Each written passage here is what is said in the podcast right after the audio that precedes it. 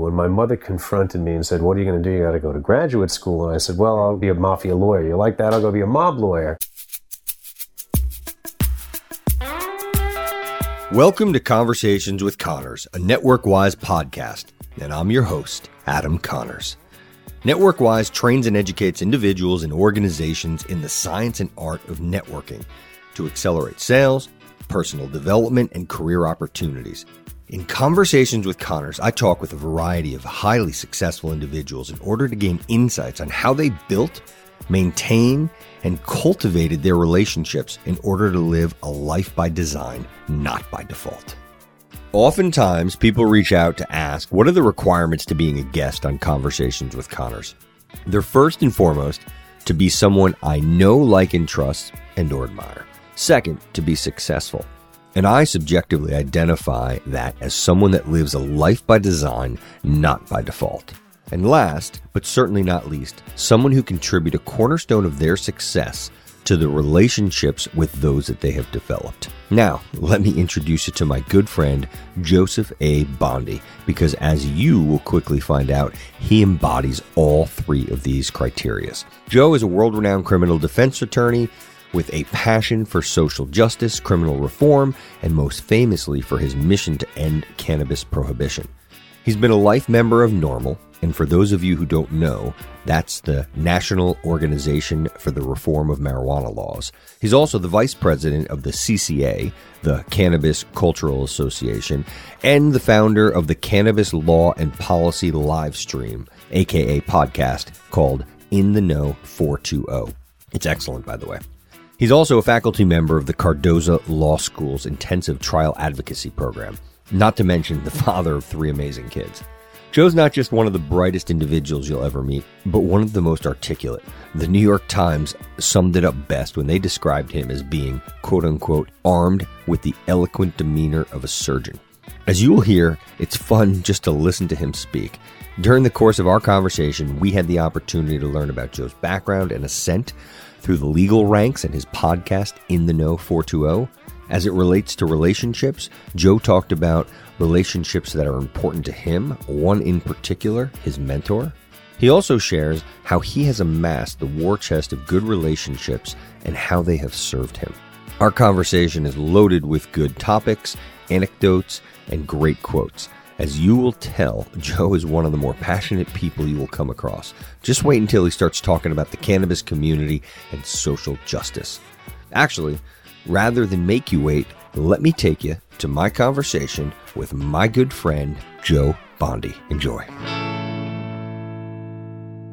Thank you for having me. Thank you. Uh, we're going to have some fun. You're pretty an amazing guy. How many years now? Have we known each other? I don't yeah. know, four, something yeah, like yeah. that. It feels Yeah, a, little lot more, longer than that. You're, uh, I feel like a kindred spirit in a lot of ways. Very impressive on so many levels as an individual, not only your track record professionally. Actually, speaking of that, do you mind edifying the audience on who you are and some of the things that you've done? Oh yeah. I mean, that alone could be an hour. Audience. I'm Joseph Bondy, and I am a criminal defense attorney, principally practicing in New York. I'm in private practice. I represent people who are generally in a lot of trouble. I've also developed a expertise in cannabis law, cannabis business law, as well as criminal law. And I sit on the board of a couple not-for-profit groups, the Cannabis Cultural Association, which is a 3,000 member 501c3 group situated really centered in New York City that is designed to obliterate the disparity of legal enforcement against communities of color and to ensure their equal participation in the nascent cannabis industry. I'm a member of NORML's National Legal Committee, life member, and I'm also on the board of directors of this great another 501c3 called Veterans Ananda, which is a group in New York State up in Syracuse area that is dedicated to cultivating and processing hemp with veterans, growing the hemp for the purpose of benefiting veterans groups. And I've had the real privilege of representing maybe a thousand people during the past 23 years from all walks of life and all stages of litigation. Earlier in the year, we sued Jeff Sessions in the federal cannabis lawsuit. I was a member of a much larger team, but that was a really kind of a milestone case that's still working its way through the appellate courts. Um, and that's me. Yeah. you forgot about what about your podcast? Oh, mine. I'm like, oh, I forgot about it. I have oh, in the know 420. In the know 420. Yeah. I'm in episode maybe 82 or 3 or something. 82, right? Wow. And we used to run it off talkradio.nyc. Now I do it live streaming on Facebook every Friday at 11 a.m. Eastern Standard Time. In the know 420. And what I do is I'm like much as you are, the biographer for my special guests who are cannabis thought leaders. And I interview them and talk with them about what has made them a great advocate or an activist or a grower or a business person and kind of the advice that they may have. End every show with the advice that they may have for people who are also trying to get involved in cannabis. And so that's given me a really wonderful opportunity to network with some of the greatest thought leaders in the industry and to offer them, just like you offered me, that nice thing about being on the show, right? and, and, being put in a really kind of a good light. So I've really found that show to be a wonderful conduit for me to developing my network. I remember the inaugural show. And uh, Pat and I, oh, so, yeah, we, yeah, so we were there yeah, for the first right. one, and you tried telling us that was your first time, and we both we left there like, "There's no way," because you were a natural. that was in November of 2016. And we had Keith Stroup on, who is the founder, uh, remains the executive director of the NORML Foundation. Yeah. Yes. Yeah, that was excellent. I can't believe you've done 82 already. So for those who aren't familiar with this space, I mean, putting on one of these shows is a significant amount of work. Yeah, it takes a lot of energy. I mean, what I found was helpful to me as I started my show as kind of an advertisement for the law practice. Mm-hmm and of course, that really didn't work, at least not in the beginning, you know. Now I've got a lot of people that call me for a number of reasons, not necessarily the show, in cannabis related cases. But I started that show as a means to try to attract clientele. Mm-hmm. And what I found along the way is that it gave me an enormous opportunity to learn from people in a way that also helped me be a better trial lawyer. So when you're talking to a person and you're interviewing them, it's kind of like the direct examination. You're getting the story out in a way that's interesting and not merely and what happened next, right? Mm-hmm. And when you're then shifting with your guest and kind of asking them some of the more controversial questions, it's like a cross examination in some ways, a gentle cross examination. And then when you're using your voice, you're also practicing being an orator. So I found that as an ad and then as a trial workout, since I like to be on trial, but I'm not on trial every week or every month even, I would do that show and it worked out nicely in that respect. I then began to go to some of these cannabis events in New York and people were like, Oh, I heard your show or it's really like great. I love this show. And I had really nice people from within the Canna community begin to want to be on the show, agree to be on the show, to react favorably to having been on the show. And I found that that, the development of this kind of organic from a little kernel, right, network was really, really powerful as well, like a really strong web came from that. So that's kind of how I started it. I've, I've now got a co-host who is the one of the co-founders of the Cannabis Cultural Association, and Jacob Plowden, who came to me and asked if he could be my co-host, and I was more than happy to have him on the show. He's much younger than I am, African American guy, really, really talented, brilliant, and the two of us together talk to the guests, and that works out really, really well. And it's been a pleasure to also have another person on the show that's doing well and enjoying it and thriving and bringing me an enormous amount of energy as we go. Yeah, it's a lot of fun. It's a great show, by the way. Your show is a lot of people reach out to me knowing the background that I had in cannabis and inquire about whether it's business opportunities or people to speak with. And I always point them in the direction of your show. I feel like that's the great opportunity for them to learn who the experts are oh, yeah. and really learn the topics inside oh, and out. great. You give me a microphone, I'll never stop. Yeah. So. how, uh, Don't give a lawyer a microphone. Talk to me about how the relationships that you've built have transcended into your podcast. I was born and raised in New York. I was publicly educated in New York. I was a relatively social person. I can't say I was a complete extrovert. I think I'm a little more extroverted with a need for a little bit of back time. But ambivert. Yeah, well, I'm not sure what ambivert. Ambivert. ambivert? Yeah, yeah. Right, I'll run with it. So, you know, I had a lot of friends growing up. I had a lot of friends that were in the time of Nancy Reagan and Just Say No, and cannabis was so stigmatized, and you get busted, you get in a lot of trouble. And of course, it was the beginning when I was in my late teens, early 20s, of course, of the mandatory minimum sentencing regime. Although cannabis had been decriminalized in New York since the 1960s, people were routinely being arrested and, and not merely ticketed, you know, whereas today, uh, not prosecuted, not ticketed. So it was a bigger deal. And I knew a lot of people involved with just smoking pot. Like the high school kids smoke pot, they drink beer. Drinking beer is not quite as good for you, right? Both unlawful at the time.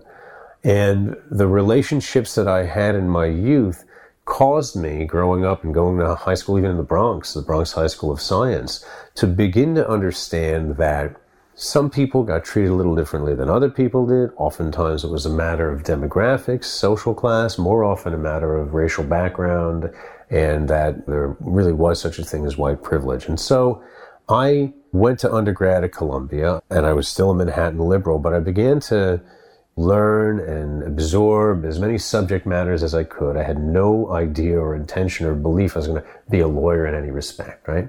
But that web of people who I had known when I was younger who were cannabis positives, shall we say, right? I think fermented in me when my mother confronted me and said, What are you going to do? You got to go to graduate school. And I said, Well, I'll be a mafia lawyer. You like that? I'll go be a mob lawyer. I think that that reaction, and she said to me without skipping a beat, right? She didn't miss a beat. She said, Well, then go to Brooklyn Law School because they graduated the best mafia lawyers, Joe, and I'll get you an application to Brooklyn Law School if you'll apply. And I said, Okay. And I took the application. I applied. I got in. It was like July. I was fishing in New Hampshire. And I got this application by FedEx. I got it back to my mother. I got in for like the August class. And this was the most cosmic event of my life because the very first day of law school, I met my wife. That's right. The very first class and fell in love with her the moment I saw her, but we couldn't quite get it together for about a year or so. So when I got to law school, I began to develop an interest in criminal law, I believe, because as a kid growing up in New York, as I said, I'd had these experiences with people engaged in misdemeanor land, marginal criminal activities, some getting away with it, others maybe not so lucky. There wasn't really the formal stop and frisk type policy that was recently abolished and that came under such fire. But certainly there was a enormous wellspring of iniquity that needed to be addressed. And I thought that being a defense lawyer would be a great way for me to try to make a difference and help out other people. So my first clients came from people that referred them to me mm. and who knew me as a young person growing up. And I had the benefit, I was fortunate enough, I had a very stable family. My mother and father raised us, and we had an exceptionally loving and warm home, modest nonetheless, but warm and together and close knit. And there were people who were maybe living a couple miles away from you that had a very different reality. You intersect with them in school. So I was fortunate enough when I began to practice law, and I'd spent a couple of years at a smaller law firm before going out on my own, to have people begin to refer me, not the biggest of cases, right? like nominal cases, right? And I then grew that network into some of the largest cases that were coming down the pike, federal cases in the 1990s and the new millennium. Any cases that you're able to talk about? And all of it comes from kind of coalition building and network building, you know. In the very beginning, I worked for a small law firm that did a lot of work representing international narcotics traffickers. And I was the young lawyer that went to jail. I was like the stunt lawyer that had to write the things and go to jail and do all this young lawyer type stuff. The hard work, right? and in the course of doing that, I found a lot of people who were in really tough times in their lives, imprisoned and away from families, and oftentimes facing lengthy mandatory minimum sentences for being a courier of drugs, for some role in a mm-hmm. conspiracy where they weren't the proprietor and owned the stuff, they were making a nominal fee. And I began to, in the course of feeling that pain, find a means for myself to bridge very, very well and draw things out of people in a way that was really, I thought, powerful. And it enabled me to be my client's biographers to the sentencing judge or to the jury and to get a positive outcome by using these emotions that I had and harnessing them to the task of knowing people. And I thought that was really a remarkable thing. After I left that law firm, I began to practice on my own. Can I interrupt for one Yeah. second? How much of the connection do you think transcended into the outcomes? Meaning, how that bond that you had, the empathy in understanding your clients, how from taking it from understanding their position from you to the jury and judge, judge and jury. Yeah, you see my cousin Vinny. or My cousin course, Vinny, right? yeah, Vinny really cares about his client, right? The other dude's just like a nitwit, right? Yeah. There's something about being passionately committed to a human being that a jury sees.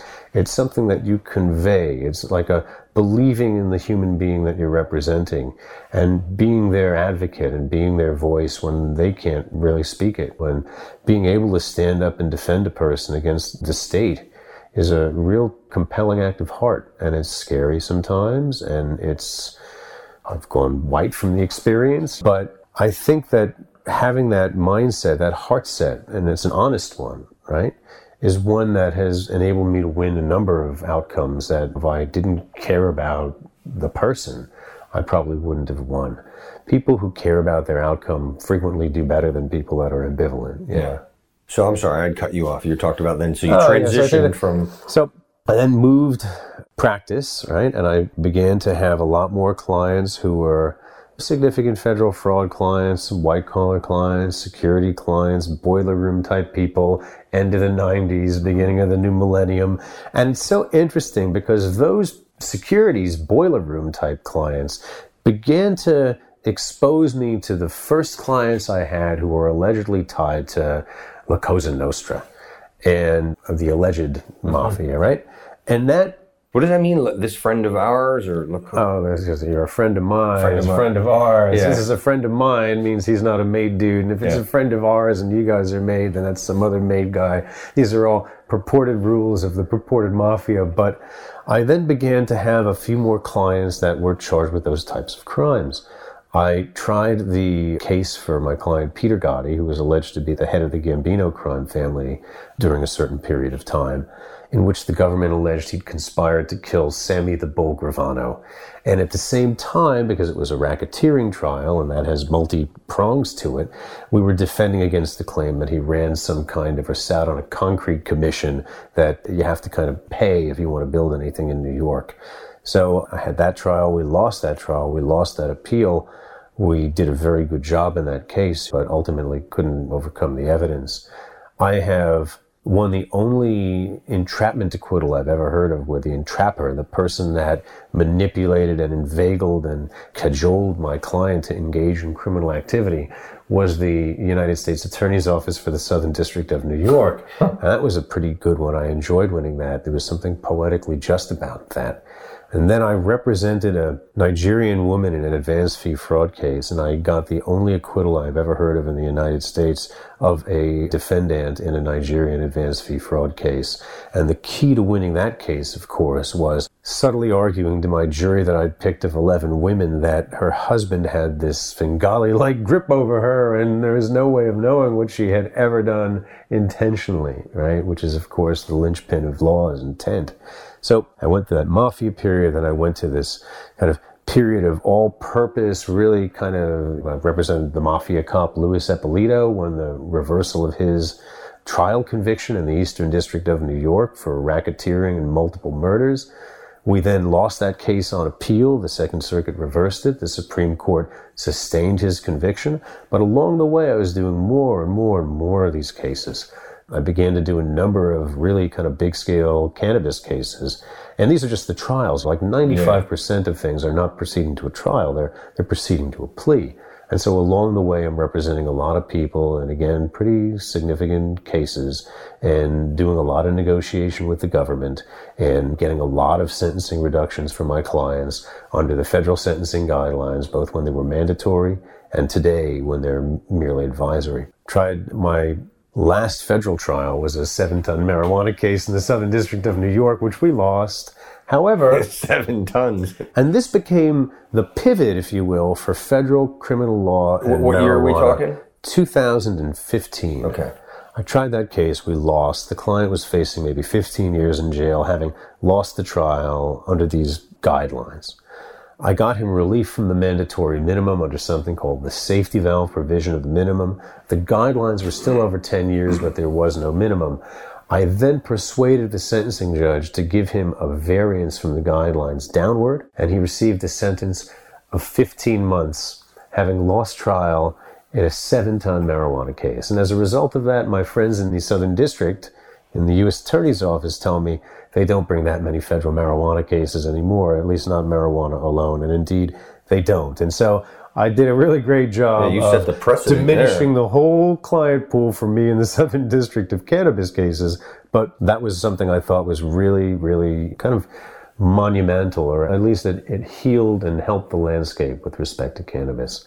So that began the transition. I have a pretty healthy docket of people in federal cannabis matters now, not in Manhattan. I've got a sentencing coming up in the Northern District in a few weeks, which is Albany, that kind of area.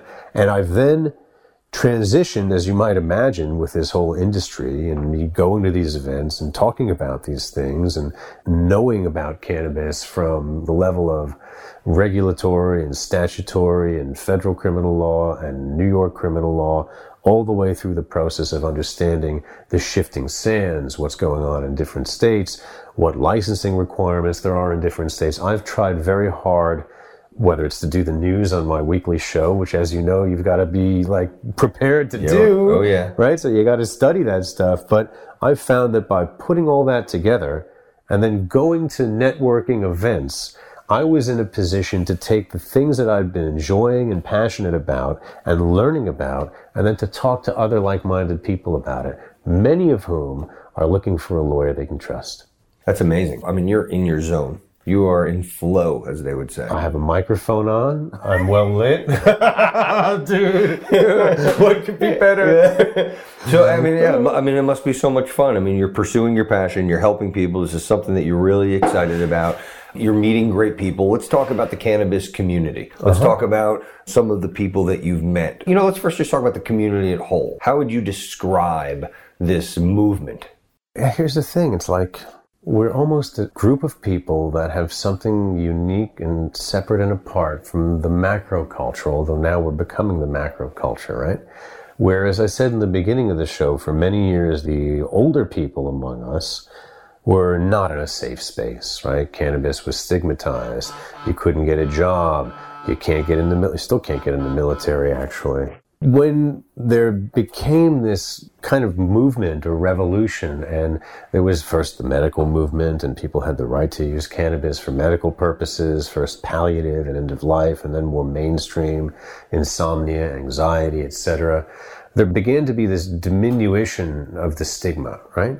And then when you start to actually apprise people of these things, like alcohol kills a lot of people and so do cigarettes, and you don't have that with cannabis, this benign, mildly, beautifully, beautifully psychoactive substance, or if you're into CBD, just an anti-inflammatory.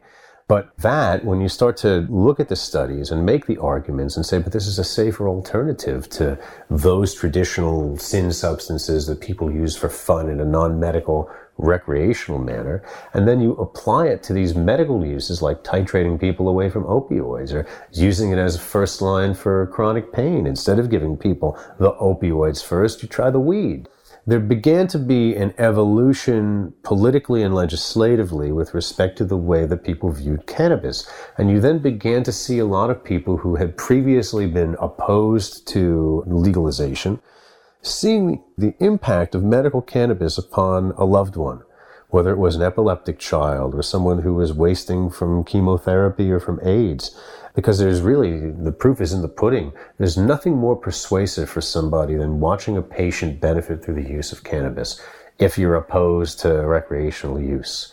And then when you talk about recreational use with people, the community today is a community that has witnessed firsthand and has studied and knows the history of cannabis prohibition as a means to socially control and over police certain communities, communities of color in the inner city just like crack was used in the same type of way and heroin's been used mm-hmm. in the same type of way.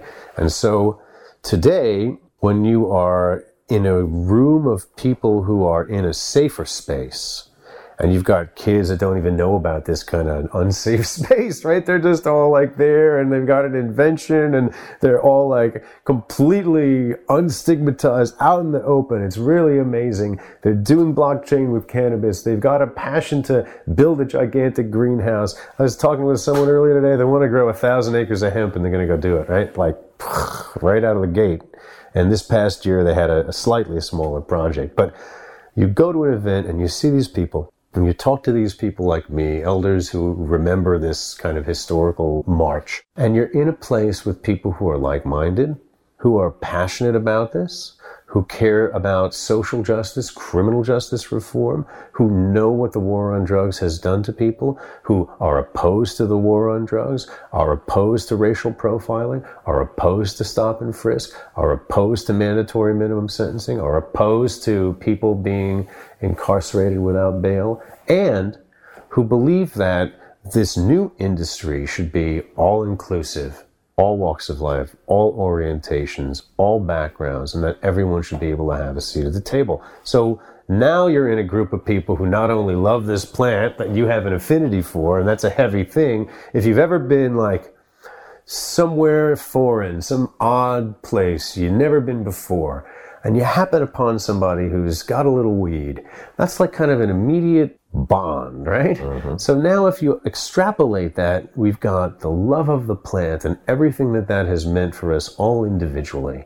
And then the love of people that's brought us together and the belief that we can legalize it for reasons that involve fairness and that involve ending a certain form of bigotry and that involve giving people equal protection of the law or being allowed to use their medicine for purposes of saving their life or being able to travel onto federal land as a medical marijuana patient or being able to pursue their passion through their employment or getting a security clearance in the military or being in the military or getting cannabis as a veteran. We stand for all these things that are completely the right thing. And when you're with a group of people like that who are on the right side of history, it's really an amazingly powerful feeling. That's amazing. We'll rejoin our conversation in just a moment. If you're enjoying this podcast as well as our other episodes, please support us using Patreon. Just visit patreon.com slash networkwise. All patrons will receive early access to podcasts and exclusive networking advice. That's P A T R E O N dot com slash networkwise. Thanks for listening, and now let's rejoin the show. So I'll tell you an interesting story, and I actually meant to call you just as anecdotally uh, a couple weeks ago at an event at a friend's 50th birthday party. And a guy comes up to me, and uh, we, we get to talk, and he's, he's very well to do. Uh, short story is his daughter has epilepsy, mm-hmm. and he is extremely anti, mm-hmm. but he loved to drink. Short story is the only thing he could do to help with his daughter was through cannabis, but he was hesitant. He's like, I'm not just going to give my daughter something without myself taking it first. So not only did it help his daughter, from the epilepsy, but he enjoyed it. So he quit drinking. He says his relationship with his wife is better. He's the healthiest he's ever been. His daughter is doing fantastic, and now he's a big contributor to the cause. That's a really good story. Yeah. what I've found is that drinking is a very, very tough thing for people to transition out of.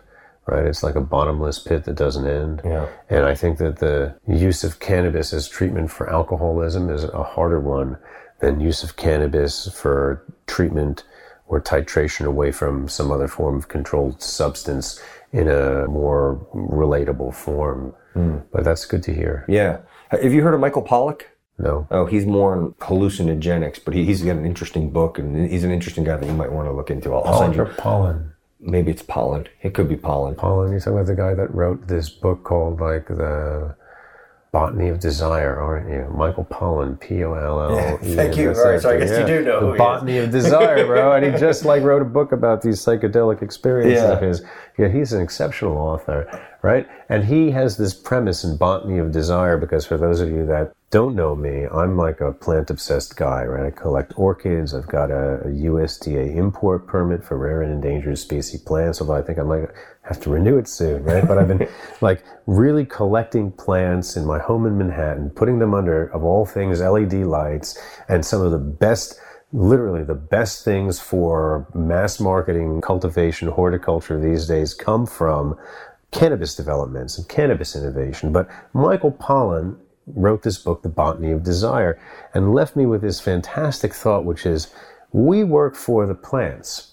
We like to think the plants work for us, but we work for the plants in a number of ways. We propagate them and allow them to spread. We eat them and then we spread them on our own. We take care of them and we help them with hybrids and mutations and clonal and tissue culture and everything that's now being done with plants is something where the plants have us working for them. I think that the injection into that equation, it's not maybe something that's kind of nuanced is the role of genetically modified organisms in this yeah. relationship and whether that's a factor that really harms the plant in a way that's irretrievable. Yeah. Oh, yeah, yeah, Michael Pollan. Yeah. yeah. Thank you for clarifying that. So back to the community for a minute. I mean, I just know the people that I've met and some of the amazing people that I've met through your channel. I've been really impressed with and I've noticed that there definitely is a community. There is a network. People genuinely want to help each other. What do you see people doing within that community that maybe you're not noticing that they do that other communities don't necessarily share? I think there's a lot of not for profit work now, and I think there's a lot of community work towards ensuring diversity and inclusion, right, in the industry. I feel like cannabis legalization represents a clean slate to help a lot of people who've been historically set back and to provide people an opportunity to own a business, have a significant role in a business, participate in something at the same level as anyone else. And I think that the groups that are pushing that correctly forward are really remarkable people like Cannabis Cultural Association. By the way, you met all the core of Cannabis oh, yeah. Cultural Association when we had but seven members and they just invited me to be on their board.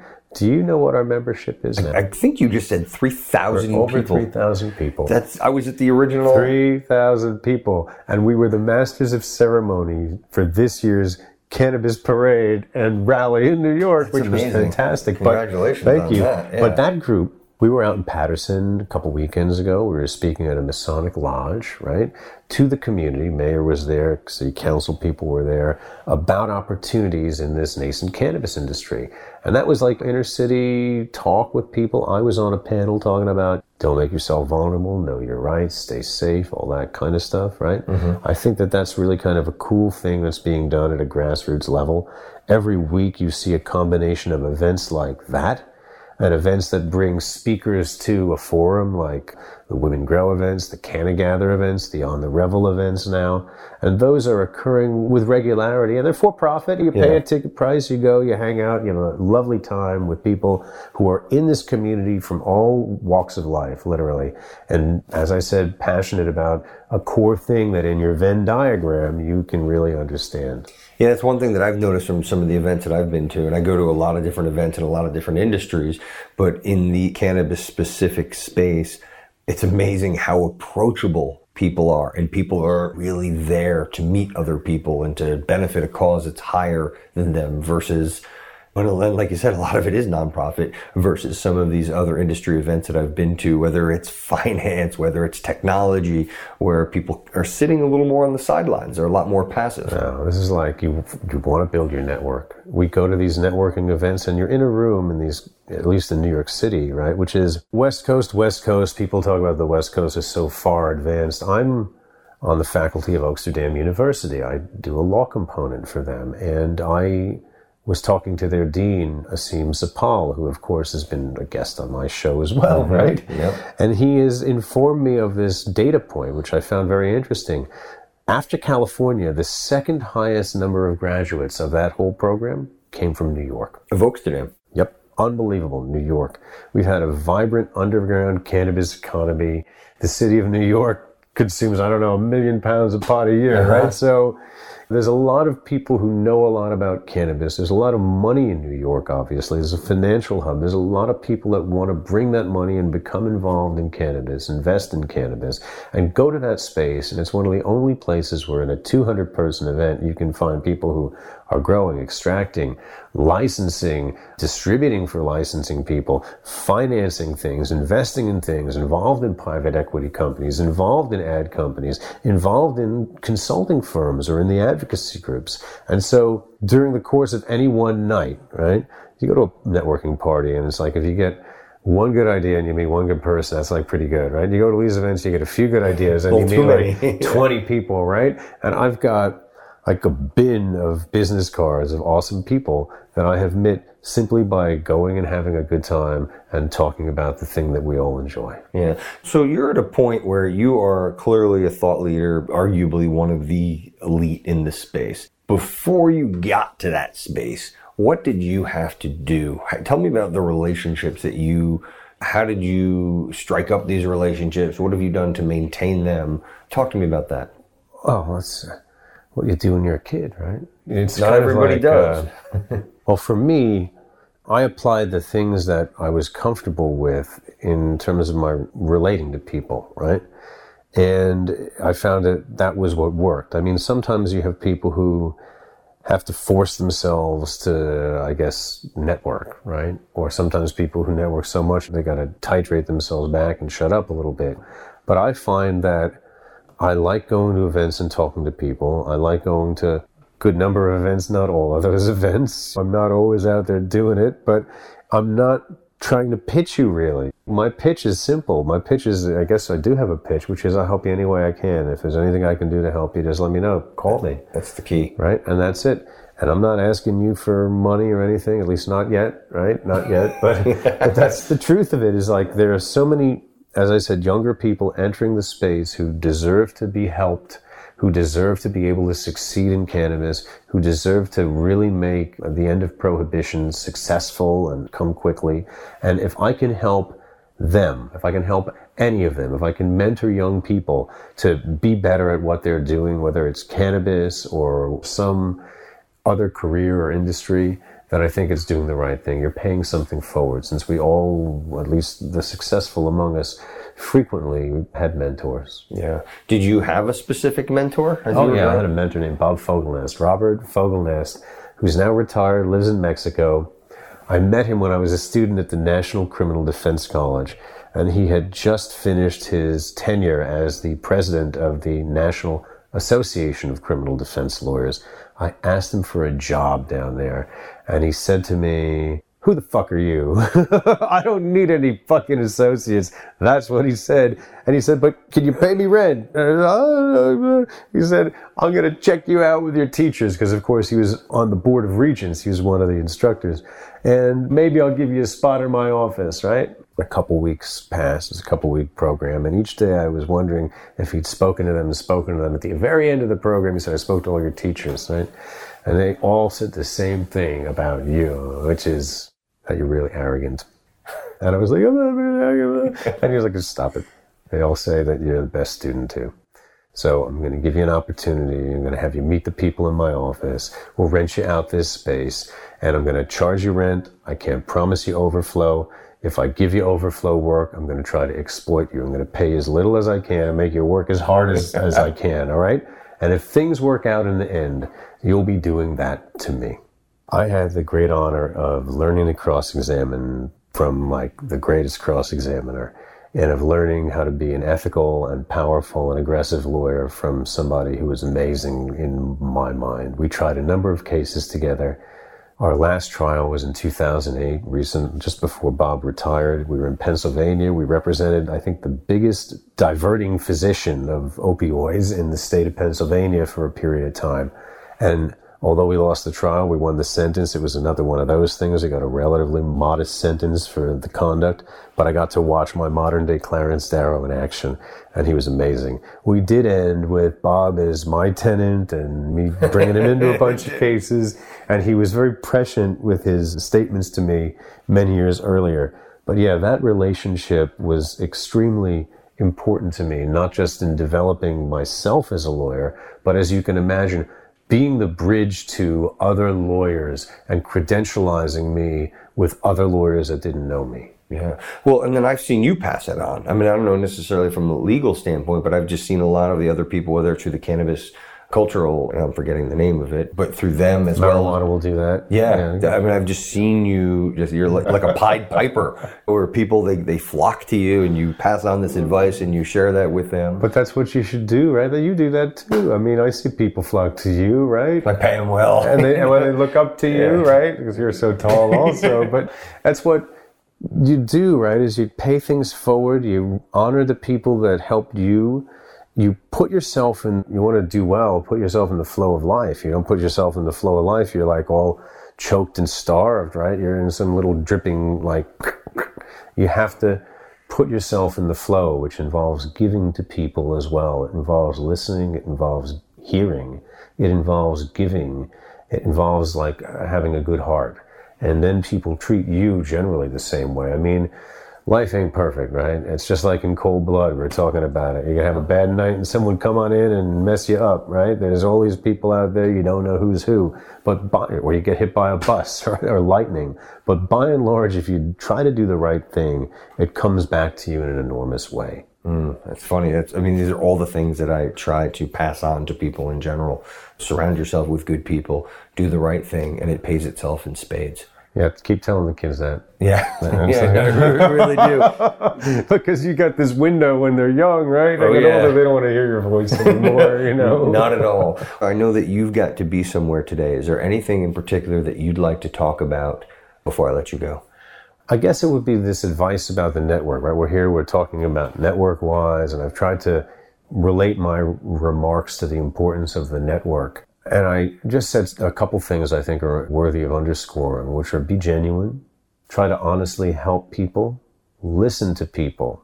It's tough to remember people's names. You know, I've got some thought on this. Like, I read Dale Carnegie, and everyone likes to hear their name. And so, Adam, let's talk today, Adam. Thank you, Adam, for having me on Network Wise. But how the heck do you get there? I used to tease myself that the reason I'm not remembering other people's name is because I'm so busy trying to like hear my own name, right? And so I think the notion of the network involves the team and it involves you scrupulously being part of a team, right? Acting as part of a team, including people that you opt to have on your team in your mission and in your, your activities. So, for example, I work with a number of young people, right? And I am working with them on a project of some sort. They become part of my network on that project. I have conference calls with other people on the project. I always include the people that I'm working with. I CC them on the emails. I don't not include them. I ask them to come to the meetings, right? Even if I know that much of what's going on is educational for them. It's really important. And it's also about team building and consensus. And I also believe that having chose people correctly, when I'm an old guy, I'll be able to have someone like throw me a bone kind of thing, you know? So, so, true. but like just being here is great. You know, I must say, having been on your show has been great. Knowing you is great. It's the beginning of, I believe, a much longer relationship. And we're going to be networking soon with our friends that we're developing jointly at my daughter's bat mitzvah. I can't wait. I mean, your, your 50th party was awesome. I mean, that was just, that party was so much fun. And I remember, because it was late, you guys did like an impromptu, right? I It did was- it very late. I decided like a week before my party, I should have a birthday party. I'm turning 50 years old, and it's like not going to go away. So we did it, but that was fantastic. It was a great party. And there's another example of like network. And my dad was really elated to meet people in the network. Yeah. You know, he said, Well, your "You sister, your brother." friends." Yeah. Yeah. It was great. We were, we were joking around because we got the invite like a week before, and I'm like, man, we must be on like the B or C list. No, dude, there was, was only an A list. There's only an A list. But I like that's exactly what happened. Is I decided to have that, you know, really at the precipice. Yeah, and I mean the turnout, the people. I mean, I knew every time that we're out. I mean, everyone that I, I always walk away meeting some cast of characters, but that was fantastic. I mean, that just showed the culmination of the years and who you are, the people that you brought to the table. It was literally a week, right? It wasn't even. Yeah. Yeah. Oh, yeah. I mean, you've Yeah. stayed in touch with people throughout the years. And I think that is something that really speaks to the types of relationships that you've built. They, they transcend years. Friends from high school, Oh, years, college, years. you know, people that you've worked with, people you've represented, people that you're just involved, like everybody. You want to talk about a cast of characters, a motley crew. I mean, that to me, It's know, more fun than a pirate ship, dude. I gotta Yeah. tell you, it's like great. I must say, I am really, really blessed by having had so many people from so many different places be in my life with such a level of love. And principal among those relationships are really the clients I've had that I've tried to save from jail or that I've had to watch go to jail painfully. So that's been a really beautiful thing that I've leaned into. And so I guess I'll end by saying don't be afraid to face things that are a little uncomfortable but beautiful and kind of lean into them. They may help you in ways you never really imagined. Thanks for listening to Conversations with Connors, a Network Wise podcast. If you or someone you know is looking for a career change, building a business, seeking to expand sales, or is just generally interested in improving your overall health and happiness, then head on over to networkwise.com to gain access to a plethora of resources to help you build your networking skills and community. Those who are ambitious will network, the ones who succeed will network wise.